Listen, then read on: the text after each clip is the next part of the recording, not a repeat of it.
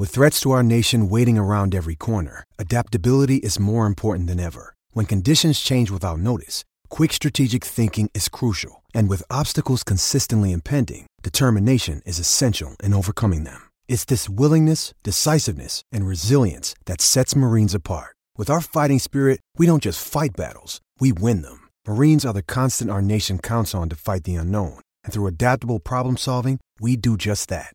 Learn more at marines.com. It's time to get serious about California's failing infrastructure. More than 1,600 bridges are structurally deficient. Proposition 6 will make things even worse. Prop 6 eliminates more than 5 billion annually in dedicated transportation funding, and 6 kills local traffic relief projects already underway. That's why the California Professional Firefighters and California Association of Highway Patrolmen all say no on 6. Paid for by No on Prop 6. Stop the attack on bridge and road safety, sponsored by business, labor, local governments, and transportation advocates. Committee major funding from California Alliance for Jobs.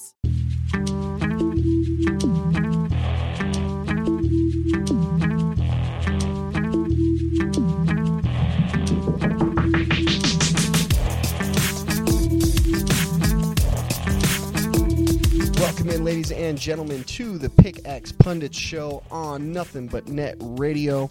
I am Zach Mikash with DenverStiffs.com. We are at Denver Stiffs on Twitter, and also make sure to follow Nothing But Net Radio at at NBN Radio on Twitter as well. All right, well let's let's not uh, let's not delay because I want to get through uh, quite a bit of stuff that's happened over this week. First, let's get into our co-host. I have none other than Head Stiff himself. I've been working on this too for for the uh, the show. Adam Better get it right. Mares. Oh, you did it so well. That was an A plus. I wanted to make sure I had the inflection. You know, I didn't want you to get offended. You came correct. It's funny, man. It's almost taken on a life it's, of its own now. This whole like, my my listeners now are attacking people if they don't say my name right. So you were about to get the army, but you did an A plus job. Listeners, you don't have to go after him. It's okay. Don't don't. In fact, follow me on Twitter Well, yeah. instead. That's uh, at Zach Mikash. If you want, if you wanted to know. No, I know how it goes though. I mean, my uh, like my whole screening thing is if I get a phone call and it's uh, is this Mr. Mickish? Like I know that's Yeah. a telemarketer. Right, yeah. Right, so There you go. I'm with you on that. All right, man. So we got like uh, like I said, we got a big show to get into because uh, as of last week, Paul Millsap was still healthy. Um, Yeah, weekly show. You have a lot to cover. A have a lot lot. has happened in a week. a lot of bad to cover, honestly. To be, Uh. blunt. Um, so I want to get into Paul Millsap's injury, of course, because that's a huge part of, uh, of what's happened this week. And then I want to go over the road trip. A lot of bad news there as well. right? It didn't didn't go so well for the Nuggets. I didn't think it would, though, to be honest with you. Um, then we'll get into just just last night. The Nuggets cleaned house on the Grizzlies when they finally got back home. Had a big game. Um, we were both there for that one. Uh, and then finally, if we get some time, uh, we'll get into the, the Jazz, who are coming up on Tuesday night. Lots to talk about. I love to it. Talk about exactly. We got to make it through an hour, so it's, it should be perfect. All right, so let's let's get into it, man. Let's get into Paul Millsap. Um, of course, with the wrist injury, I think everybody, you know, usually when you see a wrist injury, um, especially with kind of how it was described with Randle, right, with the swat down, you were worried about uh, a broken wrist, some sort of bone break. X-rays come back negative. Everybody's kind of feeling pretty good. I wasn't. You weren't, no, No, because here's the thing: there's an X-ray machine right outside of the locker room here at Right. Pepsi Center, Right. and at every arena. And usually those X-rays come back in like 30 minutes to maybe two hours max. These ones didn't come back for a day. Yes. And when we didn't get the word at night, I, I, I it, something went off in my head that said something is wrong. And either I thought it was going to be like uh, that they were going to come back positive, like there would be a, there was a break, broken bone. But I think what probably happened is they noticed an abnormality, and Right. it just turned out that that abnormality was actually uh, probably more of a tendon, you know, doing something. So I, I, I didn't feel good about this the moment we didn't get uh, the update right away. All right. Well, I didn't. Uh, I didn't have the injury sleuth uh, abilities quite as you did. Yeah, I was. I kind of figured. I was like, all right. Well, if the X-rays came back, you know, they didn't come back. Right. They didn't come back immediately, like Right. positive. Because right, usually if you see it on the X-ray, you're like, all right. Well, there it is. I mean, how Um, long does it take to take an X-ray? When you get your X- X-rays done at the dentist or at the Right. doctor, it's like five minutes, Exactly, right? They're like, yeah. Most of the time, it's putting that goop in your mouth because they Yeah. make that mold, right? I hate that. by the way. the, the the dentist X-rays are so painful. Is What it like is, uh, what, what's your flavor of choice? Th- when I think you have to go bubblegum there. Yeah, bubble, you know, bubblegum is a good choice. I, I also agree. You can't do citrusy flavors because that's too weird. No, or yeah, or like you get the mint and then it gets kind of like stuck on your teeth and you're tasting mint for the rest of the day. Ah, All right, that's uh, that's not on the rundown. that's not on the docket. Let me ask you this about about the Millsap injury. What do you think? I mean, i- it's a fairly obvious question to be honest, but in terms of where it hurts them the most, offense or defense?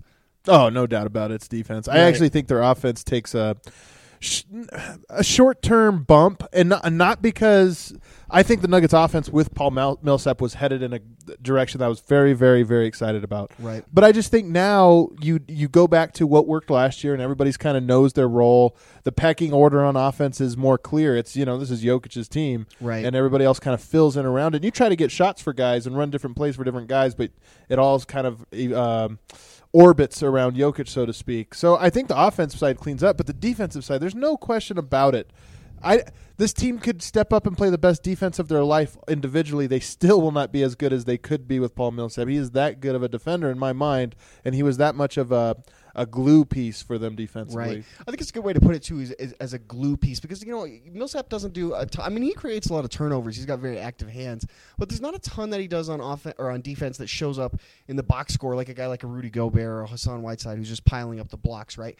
But he seems to do everything just so well on defensively, whether it's getting his hands uh, Yeah. in the passing lanes, whether it's just rotating correctly, whether it's directing other guys on defense. I think rotating correctly is the thing, man. Like he just he's it's funny when you watch NBA guys and really when you watch basketball, it's so easy when you're rested and on your couch to be like, "Come on, play hard" or whatever. But he's a guy that plays hard every second he's on the court, and that's hard to do. Right. It takes a talent to play hard every second, both ends of the court, and he's a guy that just does it. He's always locked in on defense. Right, and you know, it's also when you have those guys who play hard like that, then it, it tends to rub off on everyone Yep. else, right? They see that as the example, and especially a guy like Millsap, who's a vet, who's been an all star, who's been doing this for a long time. Like everybody watches him do that, and they're, you know, there's no question about, hey, that's what we need to fall in line uh, Yeah. and do as well. He's also got an intimidation factor. I think when you talk about rubbing off on teammates, like Millsap's not. I don't think he's an in, like an intense guy, but you wouldn't want to piss him off, right? Like Right, like right. you you want to make sure you don't want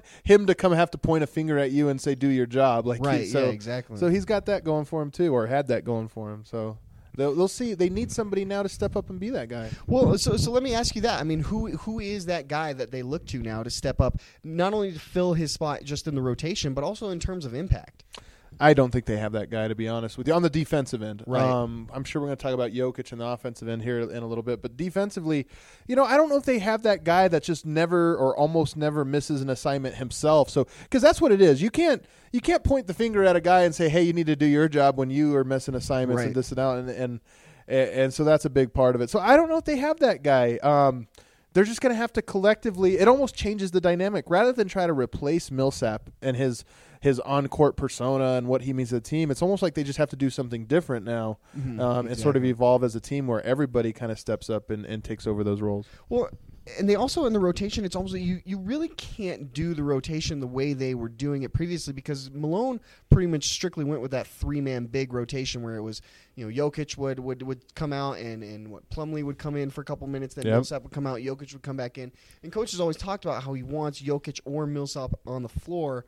At all times, you can't do that, and you can't just replace. Say, okay, well now we'll just have Jokic or Faried on the floor at all times, or Jokic and Lyles on, on the floor at all times because it just doesn't work. Specifically, like I think of, you can't you can't play Mudiay and and Faried and Plumlee together, right? That that we've seen that be a real tough lineup. Malone knows this, by the way, and I have to say something. You know, I've been hard on Malone. I think relative to to most people, and not hard as in you know, I don't think I've ever called for him to be fired or anything like that. I think he's done a really good job this year overall. There's some things, some big things that I disagree with him on, and and Right. And it's just one of those things where there's no point talking about him every uh, you know every week or writing about every week. There's things he sees differently than I do, but I think by and large, the way he's handled rotations and the way he's handled, um, you know, the bigs in particular, I think he's done a really good job with that. And one thing that I think gets easier for him and gets better for the team with the Millsap injury, again, I think it's a net negative by far, but one thing that is better is now his rotations are a little bit more forced. Like he he, Right. he doesn't have the to decide between this guy or that guy. He's got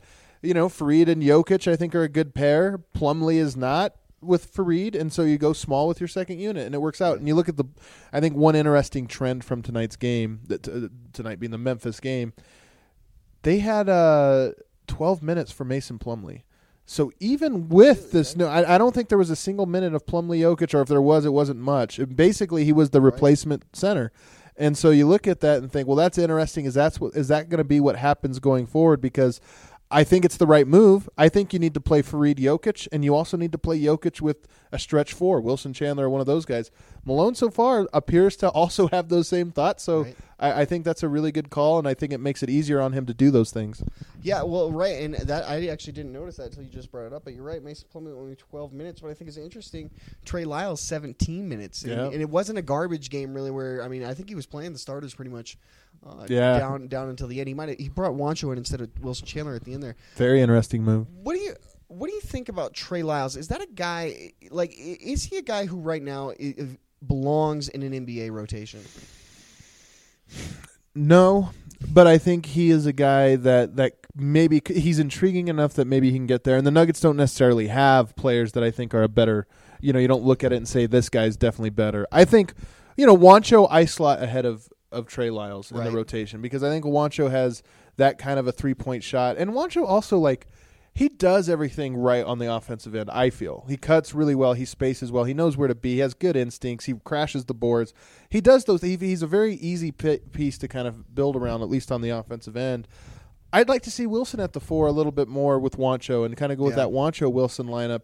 And I think somebody will kind of get cut out uh, of the rotation. And and my priority, my personal priority, would probably be for Lyles to be the lowest guy there and to probably end up playing eight eight to twelve minutes most nights at least. Right. But it is nice. These are the big thing to take away though is that Malone is not forcing Jokic Plumlee lineups, and he hasn't really all all season. And I think that's a really big thing because you have to maximize Jokic, and I think they're they're they're doing that this year quite a bit. Do you think?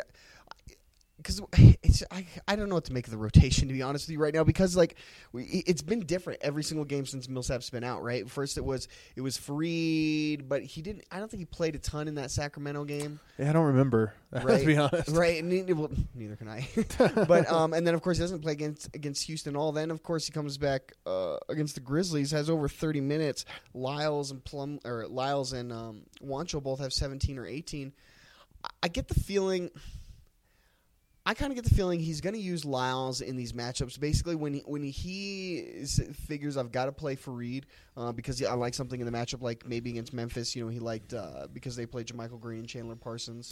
I think it was the opposite. I think it was in Houston he didn't like the matchup because you think about they spread the court a lot, and I kind of get that from a. a, a I, I kind of get it. I don't think it's like the worst decision ever. Personally, it didn't work out, so it was the wrong decision. But it was a decision that I think I, I understood. Um, you don't want to risk going with Faried having to guard PJ Tucker and PJ Tucker getting four threes in the first quarter, Right. which by the way happened last year when they played uh, against Portland. Uh, something I think very similar where Al-Farouq Aminu comes out and hits four threes, the game's over. You know, right. like so I so I kind of get the decision making, but in the end. I think if you redo that one, you'd probably you just go with your regular Probably rotation right. and try to impose your will rather than try to re- react.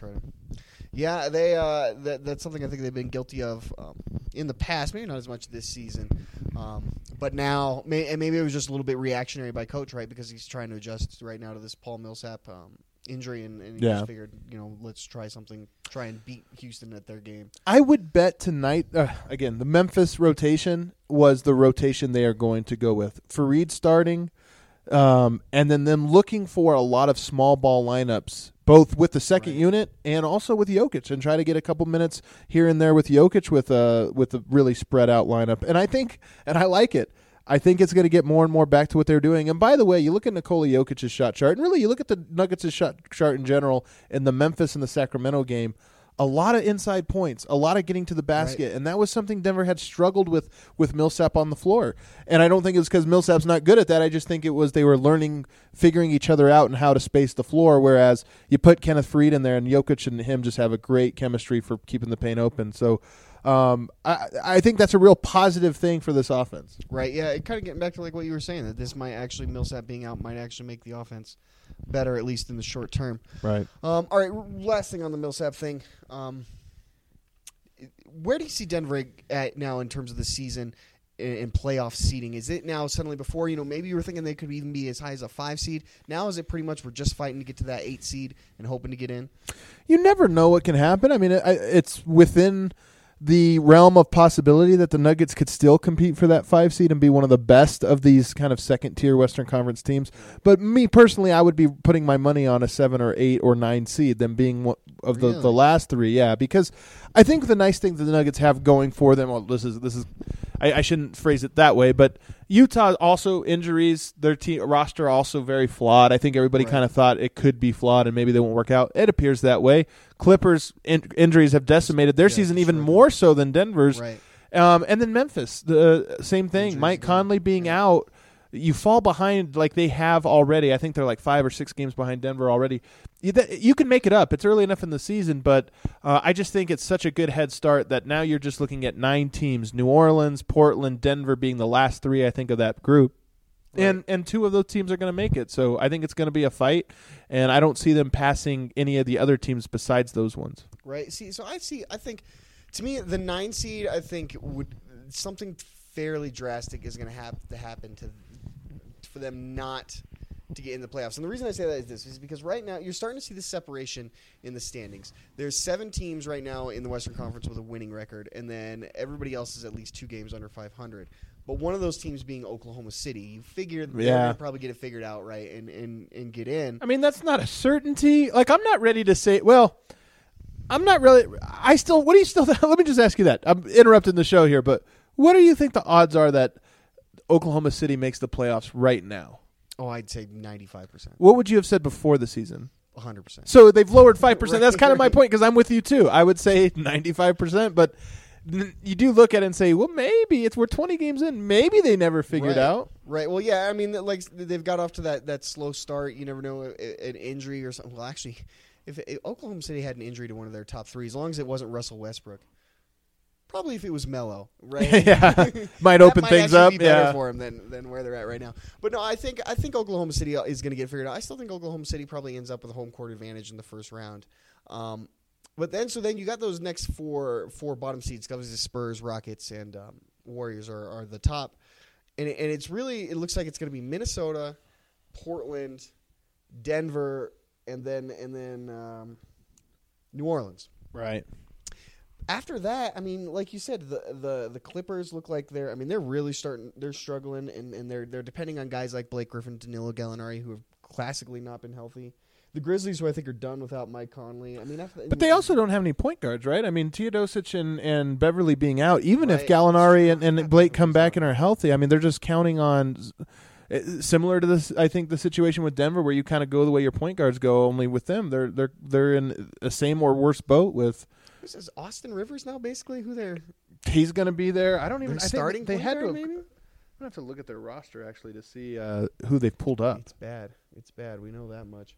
But yeah, I mean, getting back to the playoff thing. So, so really, you're looking at okay, one of these teams, either the Jazz, the Grizzlies, the Clippers, the Lakers. Um, I think that's about probably the only teams you could put in this group. One of those teams is going to have to figure it out um, to be able to knock off one of these other teams in the in the in the playoff picture, and I just don't see it happening. I think I think the Nuggets are good enough, um, even without Millsap, that they're probably still going to sneak in. Now, I think they'll probably be a seven or eight seed, and not maybe as high as we were hoping they would be originally. It's unfortunate because I think the top two seeds in this conference are head and shoulders above everyone else. And if you could somehow get into that sixth seed, it's a big because you know Houston has Denver's number. I think that's just a tough. Right. I think that's. I think I. I think that's as tough a matchup as Golden State will be. Um, so you would love to see him get a six seed because I just think it'd be a more interesting make for a more inter- interesting series. You think so? I even I even worry about a six seed just because you're probably going to get San Antonio. You figure you figure Kawhi is probably back by then. You'd hope this isn't a season a season long thing for him. And I just don't see the Nuggets being able to get more than one win against the Spurs in a series. Um, I don't know if they get a single win against Houston and Golden State are two teams that not only could they sweep Denver, I think, in a series, but they can beat them by 46 points, as, as we saw earlier Yeah. this week. That's true. Yeah, Golden State though. You never know. Nuggets have to have their number um, fairly often. All right, let's move on. Uh, enough with the, the with the Millsap doom and gloom. Let's get into some other terrible uh, which were this road trip from the past week. Uh, the Nuggets went one and two. I expected them actually to go one and two on the road trip, though. I thought I had it flipped. I thought they would beat the Lakers and then lose the back to back in Sacramento. They do not. They end up losing that game in L.A do you I basically just have to throw that out because Malone and Jokic get kicked out in the second quarter, and there's nothing you can really glean from the game other than that? Absolutely not. They were down 20 points at that point. The game Right. was, you know, Malone tried to get thrown out, I think, on purpose. I think he was, he went too far on accident because I think he was just trying to make a show enough for them to throw him out, so not suspend him a game.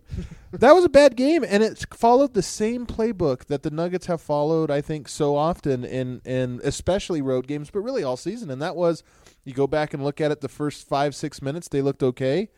Right at the six minute mark of the second quarter, they fall apart. And Right. and in that game they fell apart far enough that they couldn't get back into it. It was twenty points. In other games they've fallen apart and maybe it's only been like seven or eight point deficit. Um, or they had a lead in the, after the first six minutes. They didn't against the Lakers and, and and so I think you have to look at at least that first half and say it followed a similar playbook and that's probably a trend for this team at the moment on the road. Right. Well, not only also on the road, I think also when playing a team um, of inferior talent. I, that's a bad way to word it. Now I'm gonna have well, not that any Lakers fans to this, but if they and if they are, who cares? Yeah, right now we'll piss off Lakers fans all the time. But but no, I mean the Nuggets are a better team than the Lakers overall right now. And, and but I think they, they approach sometimes we see them approach these games um, against these teams who they think are they think they should be able to walk over. Uh, and then they don't. They end up getting beat pretty bad. You know, we saw it with the Knicks. Um, I thought it was pretty similar with the Hornets game that we saw that as well. Um, and I think it's a sign like uh, of a young team, right? Of a team that's that not really taking this serious and, and, and not being prepared to play on the road, um, which is why they've been so terrible on the road. I do kind of look at it as like, well, how much can you take from the game? Because, like you said, there's a lot to take from that first half. But once they got into that hole, then when like right in succession, you have Malone and, and Jokic get kicked out, and then Millsap goes out um, with the wrist injury at that point you, you were pretty much like all right just pack it in because like that that was so i think just defeating for them No doubt about it. But like I said, there's just been two, you. You mentioned the Charlotte game. It actually followed a similar playbook. If you think back to that game, Nuggets Right. were in it for a quarter. Yeah. it was that second unit again, the second quarter, where things just went all the way um, down the drain and and and they fell apart. So. Um, I, I just think it's a familiar pay, playbook, and that's why if it was if that was an outlier and they lost and they got so far behind a different way, then maybe I would say yeah, just throw it out. But it was consistent with what we've seen. is it should we just talk about the elephant in the room when with that second unit being that Emmanuel Mudiay just really hurts them when he's on the court. I mean, do you think I don't know so much I want to get into the Houston game in just a second, but I don't know I saw it in both games and, and maybe more so in that Houston game where I thought you just had a terrible string in that second quarter um, that pretty much pretty much cost it for, for Denver or, or put the game away for him. It was like a twenty-eight to two run or something. Right, like right, it was an enormous exactly, run. Exactly. It- how do they how do they overcome when when he's off like that and they're in, you know turning the ball over and not converting shots and just hurt? I mean, do you go to the point where you just put him on the bench and, and don't go back to him? Well, Malone has. I don't know how many minutes he played tonight, but it wasn't many. And Right. um, there's been a couple nights like that where when he's been really off in his first stint, he gets benched. And, and to his defense, that's hard to do. Uh, Um, I get why Malone does it, and I would probably agree with it. But it's hard as a player when, you know, you you make a couple of bad plays in a row, and you think, "Oh God, does that mean I'm not getting back in? hook, right. Am I on the hook now?" So, um, I and I will say this: I actually am predicting that Mudiay will have a nice run here over the Yeah. next couple weeks because, as we discussed. And I and I think Plumlee too is going to have a nice run over the next couple weeks. He had some nice passes tonight. Um, because they're going with a stretch lineup in that second unit, and um, I just think offensively, at least, that opens up a lot of space for Mudiay. Look, Mudiay has some real talents. People think I'm a hater. Uh, he has. I think the way he uh, his production has been very, very, very bad throughout his career, but the skill is there. And the question is, how do you get the skill to, to translate into production? And and I think one of the easiest ways to do that is to get him with enough spacing, and the Nuggets are going to do that. The next thing is going to be for him to kind of improve the decision making and, and understanding when to when to press, when to when to attack, and and when to make the safe play, when to make maybe the more difficult play. Right now, I don't think he knows he he has a good feel for that. Um, but maybe opening up the court will get him in a groove where he will kind of turn a corner, and and that could be really good for him and for the team. Right. Yeah. It, it's interesting you put you put it that way because I, I think it's it's kind of a contrast we're seeing between Mudiay now and Murray, whereas they were both really struggling um, out of the gate. You're kind of seeing with Murray now gain some consistency because I think what it is is is he's you know, some people call it the game slowing down for you, right? But it's he's not pressing as much, right? He's taking more of what the defense gives him and making the smart play instead of trying to make the great play every time. Whereas a guy like Mudiay, I mean, we still see a lot of these turnovers are just uh, early in the shot clock. You know, oftentimes the first pass that he initiates in the offense. Um, and, it, and it's like almost like he's just like not getting set and not getting ready, and he's just trying to go, you know, without playing without really thinking it through, which sometimes can be good. But for a point guard, um, it's usually good to you know think through what, what you're going to do before you just start doing it. And I think on Mudiay, he he's he's not doing that. He's not slowing it down, and that's just causing him to rush through these decisions, and that's what's ending up with him getting these turnovers. Yeah, I think with regards to Murray, one thing again, this is a Millsap thing, but uh, early on he had to quarterback a brand new offensive playbook and a brand new. I got to get this guy touches. This is what this guy does. You know, now I think it. I, I think part of the joy of the Jokic quote unquote Jokic offense, this like heavy pick and roll DHO offense, is it's no matter who's on the court with you, you kind of run the same stuff, and it's just making right. kind of what I would call basketball basic basketball reads. You there's short cutting and curl cutting and slipping the screen and screen for this guy when this happens, and I think it's just easier, especially for a guy like him his he's not point guarding as much over in the, and and we're going to throw out the Houston game and just talk about Sacramento and, and, and Memphis. He's not point guarding. He's just playing basketball. Right. And the more you can do that, I think the better he's going to look. Whereas when you had Millsap, you had a little bit more get people in the right spots, run this set, you know, do these things. So I think it's a little easier for him. All right, well let's let's get into actually that that Sacramento game. Um, what was it? I mean, because Jamal, right? He has a big. I'm pull up my box score here. He had a pretty big night that night. I mean, 18 points, but he only took 10 shots. What was it about that game that you noticed that that made him so efficient? He was really aggressive and confident in that first quarter. Um, and I don't know why. I, I, don't know what it was that gave him the confidence. But when he does, you know, he, I, I, always say he's a good pick and roll scorer, and in part because he's really, really good at that like uh, free throw line pull up jumper. And right. when you're good at that, you know the defense can't just give that to you. There's some guys you can give that to. Mudiay is one of them, and that's part of what makes it difficult for him to you know to be a, an efficient scorer. Is teams will allow that shot, but with Murray, you know you give him that right off the bat, and you just let him have an elbow jumper. He's in rhythm. His first shot went in. It was a nice easy shot. You give him another one, a nice easy. Now he's in rhythm, and now all the other stuff happens. So one of the things in the Orlando game, the Sacramento game, and in tonight's game he uh, the defense is going over the pick and rolls on him very very aggressively, and that means he gets to attack downhill with a guy trailing him. And, and that just allows for easier decision making on his part, and I think that's a lot with the paint being more open. That, that that goes a long way for him being able to be aggressive early and set the tone. It's good. It's a good point too that about getting him rolling early because I think one of the things we've seen with with Murray that he struggled with, which is weird because he he you know he meditates before games. He guys he always seems like he's very level headed, but he seems like more so than a lot of guys. If he doesn't get going early, he gets into his head, and then he just really struggles shooting the basketball. Yep, it seems like that. Yeah. I thought, yeah. So I thought, you know, with with him, like you said, getting him those early early opportunities really helped.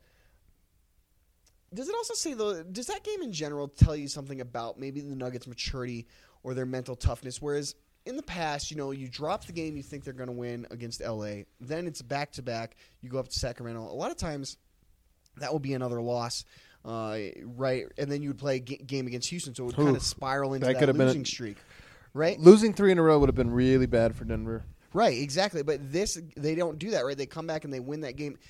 Would you say you think they're more mentally tough this year? Are we starting to see signs that at least twenty games in? We're going to find out.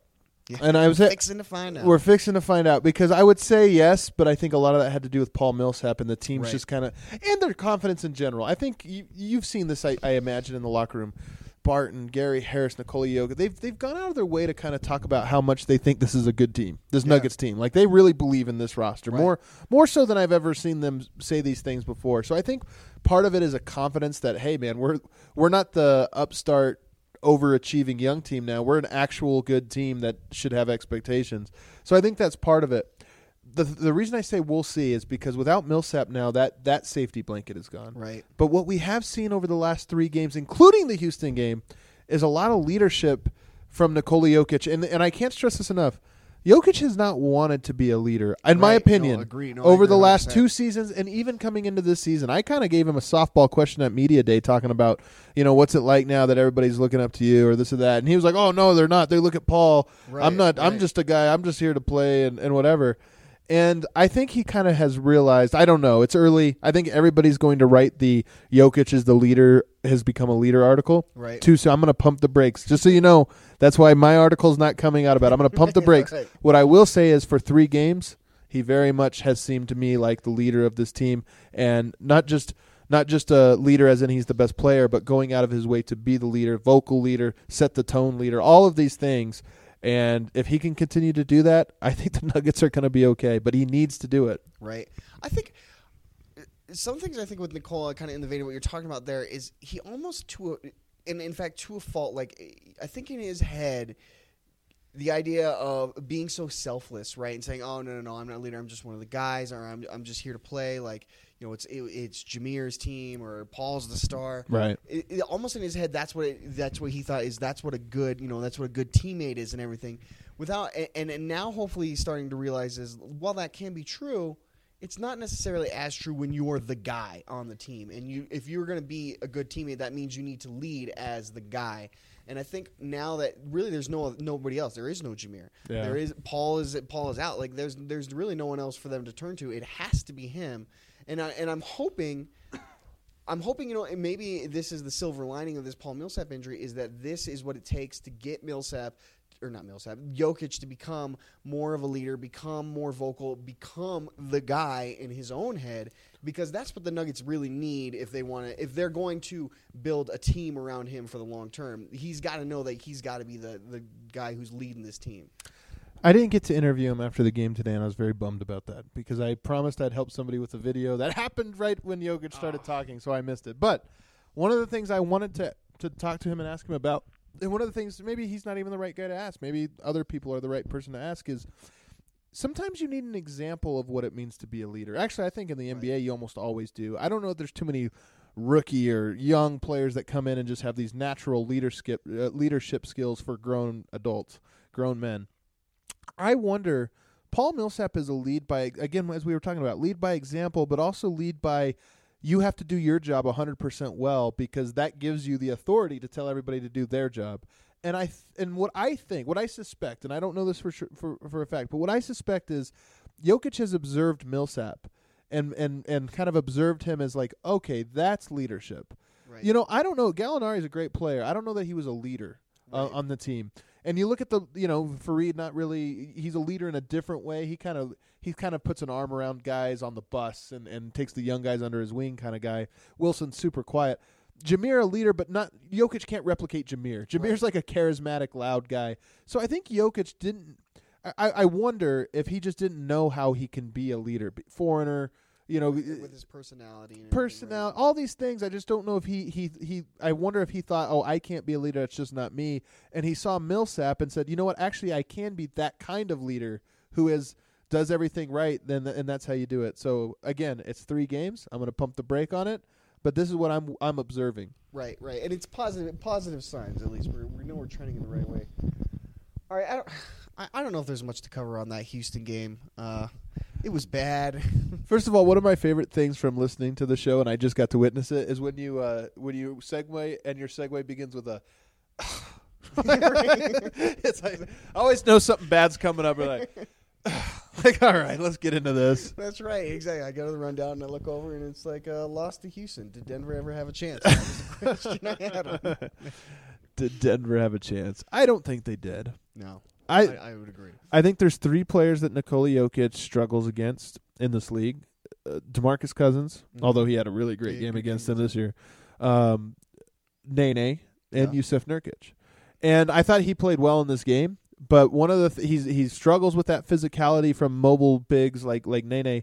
But then also Houston just spreads you out, man. And and and they made everybody look bad. Uh, and and Jokic included. Jokic, I think his defense has been incredible.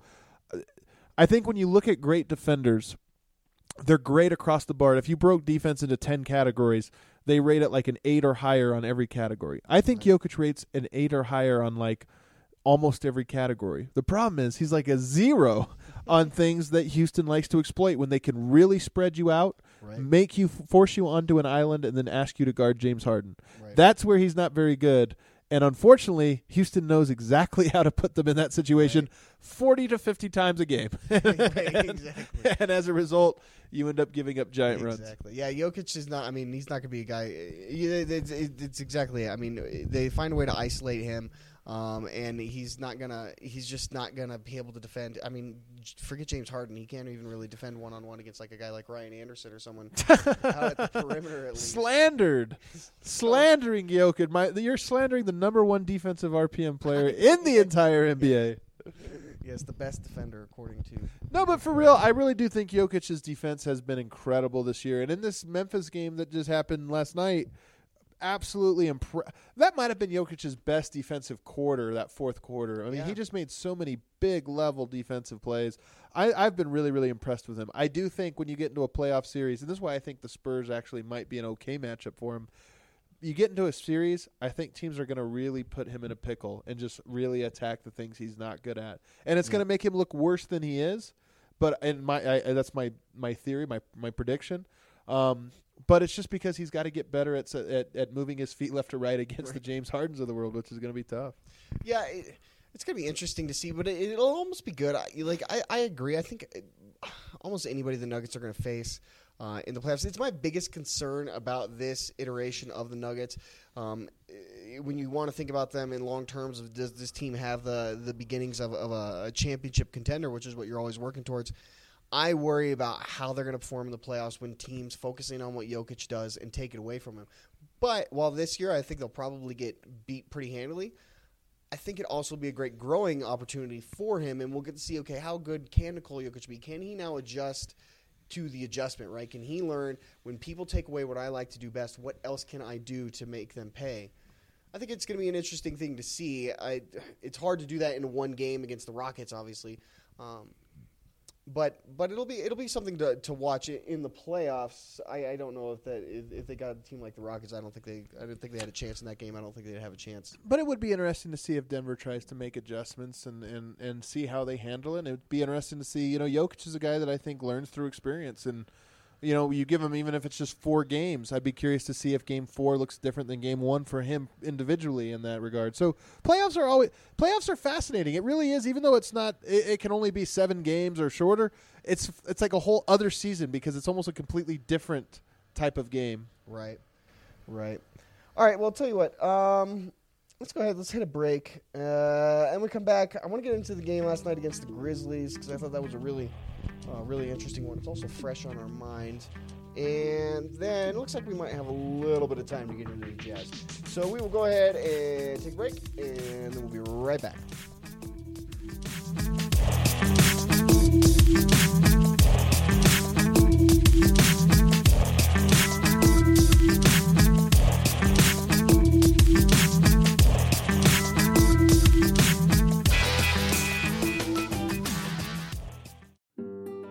We've all been there. When the budget's the tightest or a time is the shortest, that's when disaster strikes. The last thing anyone wants to deal with in these times is an electrical issue in their home or business. Maybe your light suddenly won't turn on, or maybe a home inspector wants that electrical service changed before you can close out on a property you're selling. Heck, maybe it's not even an emergency at all and you're just looking to finish out your basement or get some power ran to that new AC unit. Whatever your need may be, give Sun Electrical a call. They're a family owned and operated business that serves the front range, and you can be assured that you'll not only get the highest quality service, but you'll also get the most affordable price as well. Mike, the owner of Sun Electrical, will come to your home or business personally to evaluate your situation and provide a free estimate. And he stands by the work Sun performs as a fully licensed and insured electrical contractor. So give him a call. 719 659 6888. Don't be fooled by the phone number, as they'll serve the entire Front Range from Colorado Springs to Fort Collins and everywhere in between. That's 719 659 6888. 719 659 6888. Sun Electrical, the home of truly affordable electrical work.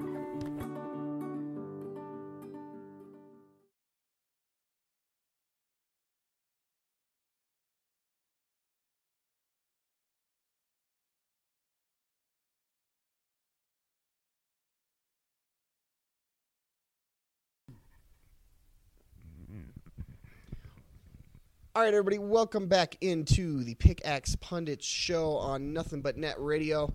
I am Zach Mikash with DenverStiffs.com. I'm here with Adam Mares of DenverStiffs.com, and we are been breaking down a week's worth of basically bad news with Paul Mal Paul Millsap Paul Millsap getting hurt, um, and then and then the Nuggets going one and two on the road trip.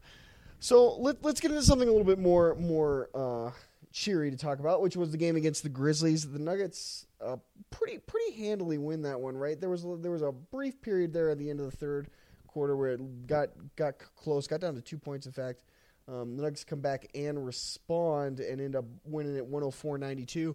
I think the big thing that everybody everybody noticed from that game, or that everybody was going to want to talk about. Um, Nikola Jokic, you know, we've talked a little bit about him stepping up and being a leader. One of the things, though, about being a leader, especially on the court, is when your team has suddenly had a run come up against them and they're down by, or they're only up by two points after they've been leading pretty much all all game. For him to come out and then I think he scored the first six, maybe assisted on the next basket, got an offensive board, then got another bucket. Basically, he he put the, his foot on their throat and, and closed the game out for the Nuggets do you think it was just just Jokic kind of doing within the flow things, or do you think he actually made an asserted effort to be like, okay, I'm going to take over and I'm going to win this game for my team? I think a little bit of both. All right. You know, I thought he was aggressive throughout this game. Even in the first quarter, he was he was trying to go at Marc Gasol. I thought where, right. you know, Marc Gasol's a terrific defender. You don't go at him unless you're unless you're really feeling like you need to, and you need to, uh, and you're feeling good about it. And he was. Um, but yeah, that fourth quarter you know, the Memphis has been really bad all season when Gasol goes to the bench, especially since Mike Conley has gone right. out. They've been really, really bad. And tonight that was the case. Uh, I thought Coach Fizdale tried to substitute Marc in and out in like short stints. So he would play like six minutes at three, go back in. And Jokic to start the fourth quarter got to go up against the backups. And he, he came out, got a rhythm going. Marc checks in and Jokic was still in his, in a groove and was still able to really impact the game. So I think offensively he he more or less takes what the defense gives you. Maybe he was a little bit more aggressive than usual, but what really jumped out to me in the fourth quarter was he was dialed in defensively. Yeah. And he made a lot of that was one of the best defensive quarters I think I've seen him play, and that really set the tone I thought for for what they were able to do throughout that quarter. Um, right. Yeah. No. I.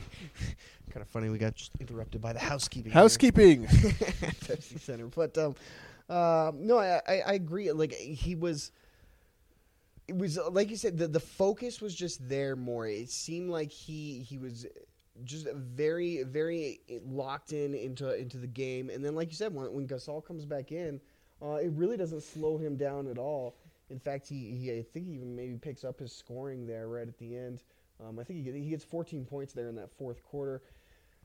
He also really, I thought he did a good job on Gasol defensively. I asked Coach about this after the game about, you know, do you kind of just have to uh, be happy with the fact that Gasol has 14 assists? Um, and Coach kind of mentioned, yeah, there's no, there's not too much you can do.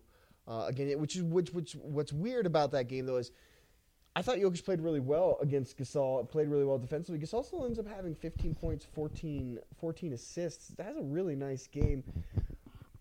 But he he made him a non-factor, I guess, in the sense is that, and maybe it was just because the rest of the Grizzlies were so awful that like yeah. it didn't really matter. Right. right. I think it was a lot of that. I mean, Gasol I think was a minus one tonight, and so in a 12 point um, Nuggets win, you know, minus one, he basically played him even. It's just the moments Right. he was out. Marc Gasol's a great player. Um, but you're right. Jokic looked like, and I and I saw Memphis people tweeting this out. Jokic dominated the matchup. Gasol had a good game. It wasn't that he had a bad game. Mm-hmm. Jokic looked like the better player of the two, and and he looked like he wasn't afraid of Marc, and that was I thought a r- really really cool to see. Yeah, no, that's that's funny you said that because that's that's what I wanted. I, I was trying to get Jokic to say it was really cool that, that he had such a big game against Marc Gasol. he wouldn't take the bait though. Um, he also wouldn't. He, I, I I used the phrase. I thought Marc was one of the best European players, and he thought I said the best European player. He he really was taken aback by that. Right, he's like, "What? You think he's the best European player ever?" exactly. Exactly, but no, I thought I, th- you know, he hasn't, and it's kind of weird. We haven't got too many Jokic versus Gasol games because there was there was last year. I think he was Jokic was out for one of them. Um, the other one was you know they played him real early on. They were still doing that Nurkic Jokic kind of thing. And then he only got one game last season where really it was Jokic versus Gasol, and Gasol outplayed him entirely. So I just thought it was really cool this time around for him to like, get the best of, you know, I mean, right now I'd say Marc Gasol is kind of the standard for, for European centers for for you know if you want to be a all star center and you- you're going to play kind of that European style like Marc Gasol is what you have to do.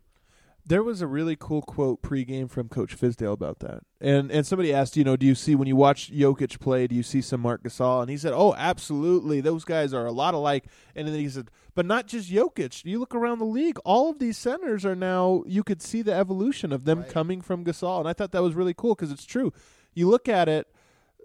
Guys are imitating Marc Gasol Right. in a lot of ways, in this all-around game. Centers are like more and more all-around type players, and I think it, I don't think it like he was the the only or even the main influencer, but he sort of was one of the first guys to play this style. Right. Yeah. Absolutely. And you're right. You know, you think I think of a guy like Demarcus Cousins, who you start to see a lot playing a lot of that kind of similar style. Yeah, um, as Marc Gasol, only doing it uh, at, at an incredible level, at least right now.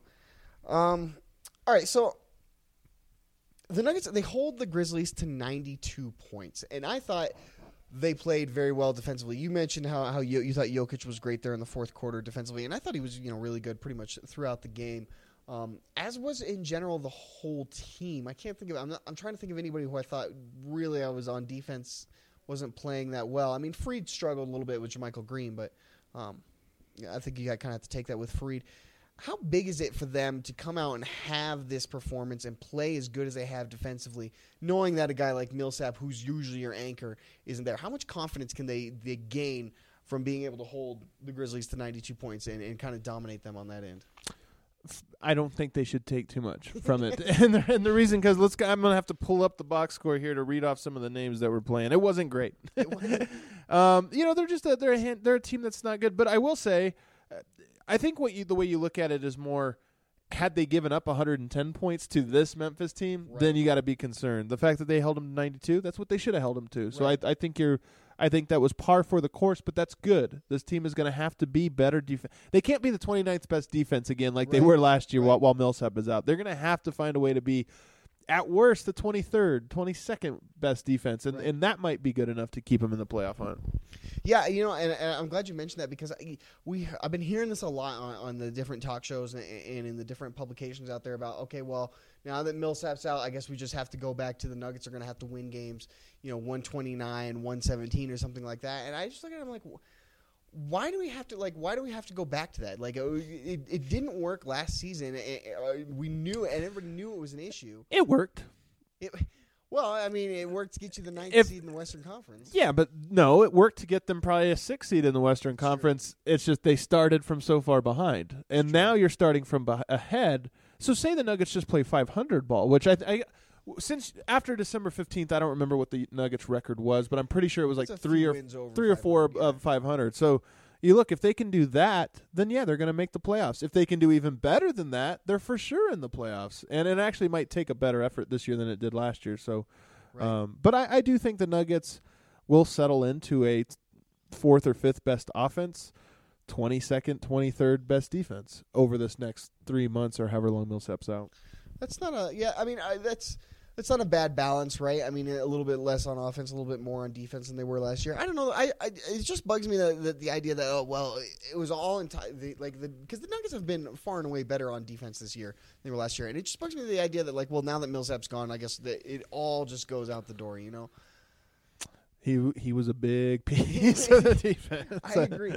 I agree. He was a big piece. I'm just saying we we perhaps they should still strive towards playing good defense instead of just saying, okay, well, I guess we're going to go back and just try and outscore everyone. I do think the scheme matters. I think that makes a difference, and I think it's better. Yeah. Uh, and you know, it's funny because the Houston game they tried to change the scheme, That's and right. again, I, I and Malone Yeah. talked about this. He, I think Malone. One of the things he's probably needs to realize about Jokic is you got to challenge him. You know, right. you can't be afraid of a guy. Uh, uh, oh, he's weak at this, so we're going to hide him. Challenge him, and then you know, not just Jokic, but uh, Jamal Murray. I think is an improved defender. Gary Harris, I think, is an improved defender. So um, maybe those are the only two guys really you could point to, but uh, it helps. It makes a difference. Yeah, well, you know, another guy I'd point to, I think maybe just settling in more. Mason Plumlee seems to have, uh, you know, for a guy as athletic as he is, you would think he'd be, and as big as he is, as strong as he is, you think he'd be a, a just a defensive stalwart. He's not, but I thought I think this this year we've seen him at least provide some of that rim protection they were hoping he could give them. Um, when they got that trade, I think everybody knew. You know, obviously he wasn't like a guy like Yusuf Nurkic and what they were giving up uh, in terms of defense. But I think they they saw basically this, with that kind of size and athleticism, you should at least be able to give us a little bit of rim protection. I think they're seeing that a bit out of him um, this year on defense as well. Though, but he doesn't play enough minutes to really, I think, make, have a huge impact um, like a Millsap. All right, last thing on this this Grizzlies game, I want to. So I, I was kind of debating before the game started because what we've seen, I think, so far this season is is the weekend home games. Um, the crowd has been has Yeah. better, right? But so I thought I was like, well, this is the game. It's it's a Friday night, but it's the day after Thanksgiving. You know, people are going to be lazy about. They had all that turkey. Like I expected it to be a pretty dead crowd. I mean, and it turned out to be pretty good. And not only does it turn out to be a fairly good crowd, it was a it was a an engaged crowd, right? They were they were they cheered when they were supposed to cheer. They they were a Nuggets crowd. Nuggets are now eight and two at home. Yeah, I- is that's the home big. court advantage back in Denver? No, No, Oh, but it's man. on the way. I Right. think it's moving in the right direction. This is a huge step from last year. I don't think it's comparable to last year, right. but I don't think it's back. I think um, one of the cool things about this season, there's new jerseys. Yeah, and that means you get to look in the crowd and see if there's new jerseys or old jerseys. And there's a lot of new jerseys. There's a lot. I, did, I didn't Right. expect to see this many new. That means this many people bought and not hopped on the bandwagon, but are kind of interested in this season. Not just Right. oh, let's dust off the old one from the drawer, dresser drawer. Um, there's a lot, and I think uh, I think it's growing. But you know, tonight's crowd I thought was really good in the fourth, but maybe that Yeah. coincided with the Nuggets' run. right. Uh, but I thought they were actually even kind of dead. It was full though; you can't complain. But I thought they were kind of a mediocre. but Maybe I, I see. I saw it different. Maybe a little too much tryptophan uh, last night. But uh, but the fourth quarter they did. They got into it when things got tight. I thought that they got into it. That's interesting, yeah, because I had a totally different viewpoint. I thought overall for the most of the the game they were good. I thought they were great in the fourth quarter. They of course did the uh, the Tom Brady jumbotron, which I know Oh is gosh! oh, I, my least favorite thing at Pepsi Center. Is it because that's when they boo the loudest? Yes, Like, that's hands hundred percent why. That's hundred percent why we had here here. So for people that don't know, on the jumbotron, when the other team is shooting free throws, they put a picture of Tom Brady up on the jumbotron so that everyone will boo really really loudly. And it just pisses me off that we have to make allusions to the Broncos in the NFL in order to get fans to react. It makes me so mad. Even even when the Broncos are having a terrible season, it's still It'd be interesting to see if they put a picture of Nurkic up on the board. If what, if people would respond.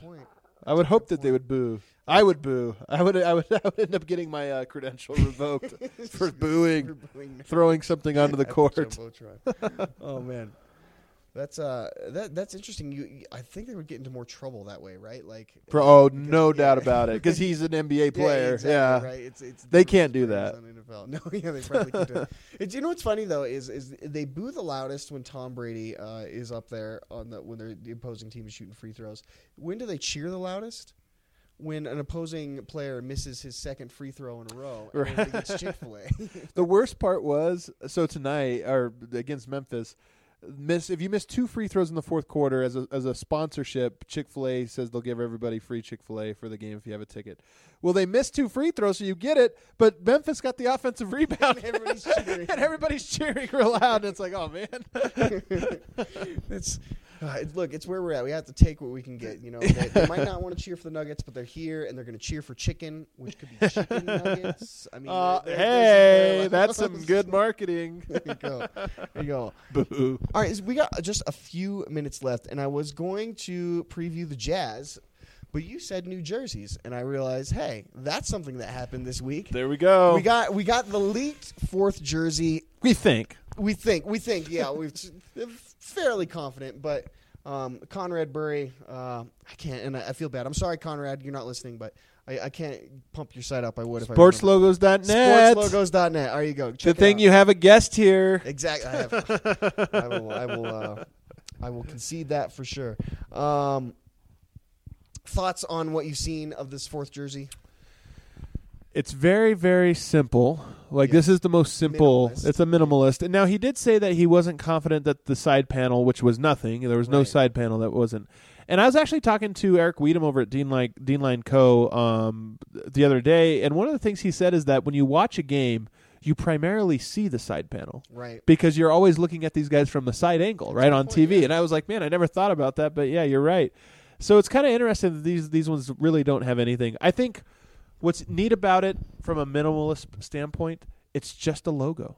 It's like no, it's almost literally nothing else except for a logo, Logo and it's and the number. pickaxe's logo, um, which I find pretty interesting. Right. Maybe that's uh you know you look at Brooklyn when they got when they moved to Brooklyn they went with like a minimalist Right, uniform right. and have kind of built off of it. It made me wonder if this was a sign of things to come for Denver that they're going to go with that pickaxe with a mountain in the middle and build off of that and maybe spiral off of it, but that's kind of be like the core. So I thought that was interesting. Yeah, no, I, I agree. I think I think they're going the same way. As, as for the side panels, um, so essentially what they've done with this jersey is it's the white gold jersey, except for they've taken off the sleeves because nobody's doing sleeves, uh, and then they switched Thank it to a, to a navy.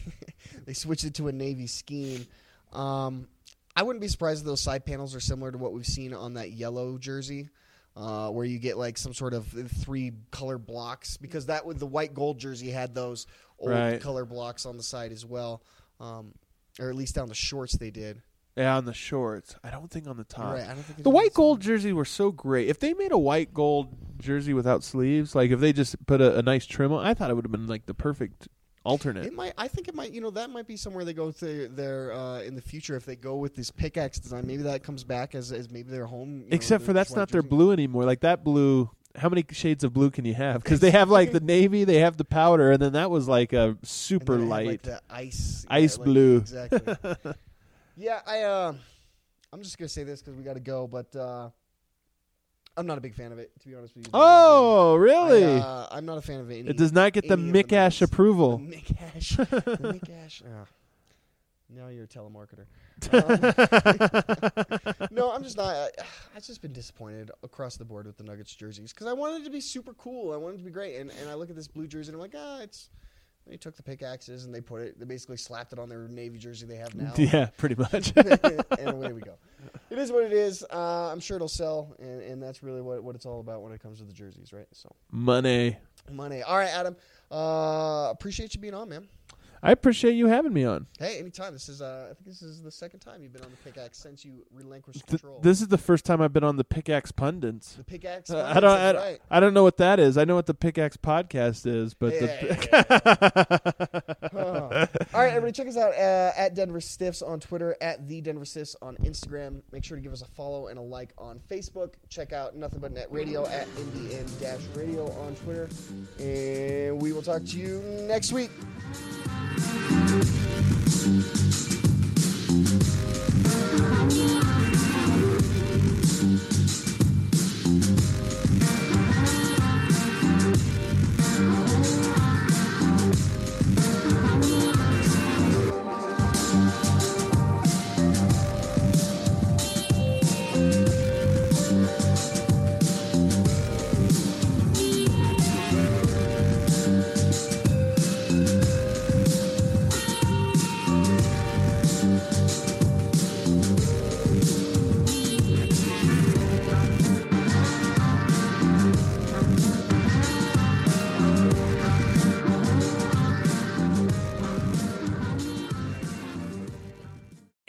get serious about California's failing infrastructure. More than 1,600 bridges are structurally deficient. Proposition 6 will make things even worse. Prop 6 eliminates more than 5 billion annually in dedicated transportation funding, and 6 kills local traffic relief projects already underway. That's why the California Professional Firefighters and California Association of Highway Patrolmen all say no on 6. Paid for by No on Prop 6. Stop the attack on bridge and road safety, sponsored by business, labor, local governments, and transportation advocates. Committee major funding from California Alliance for Jobs.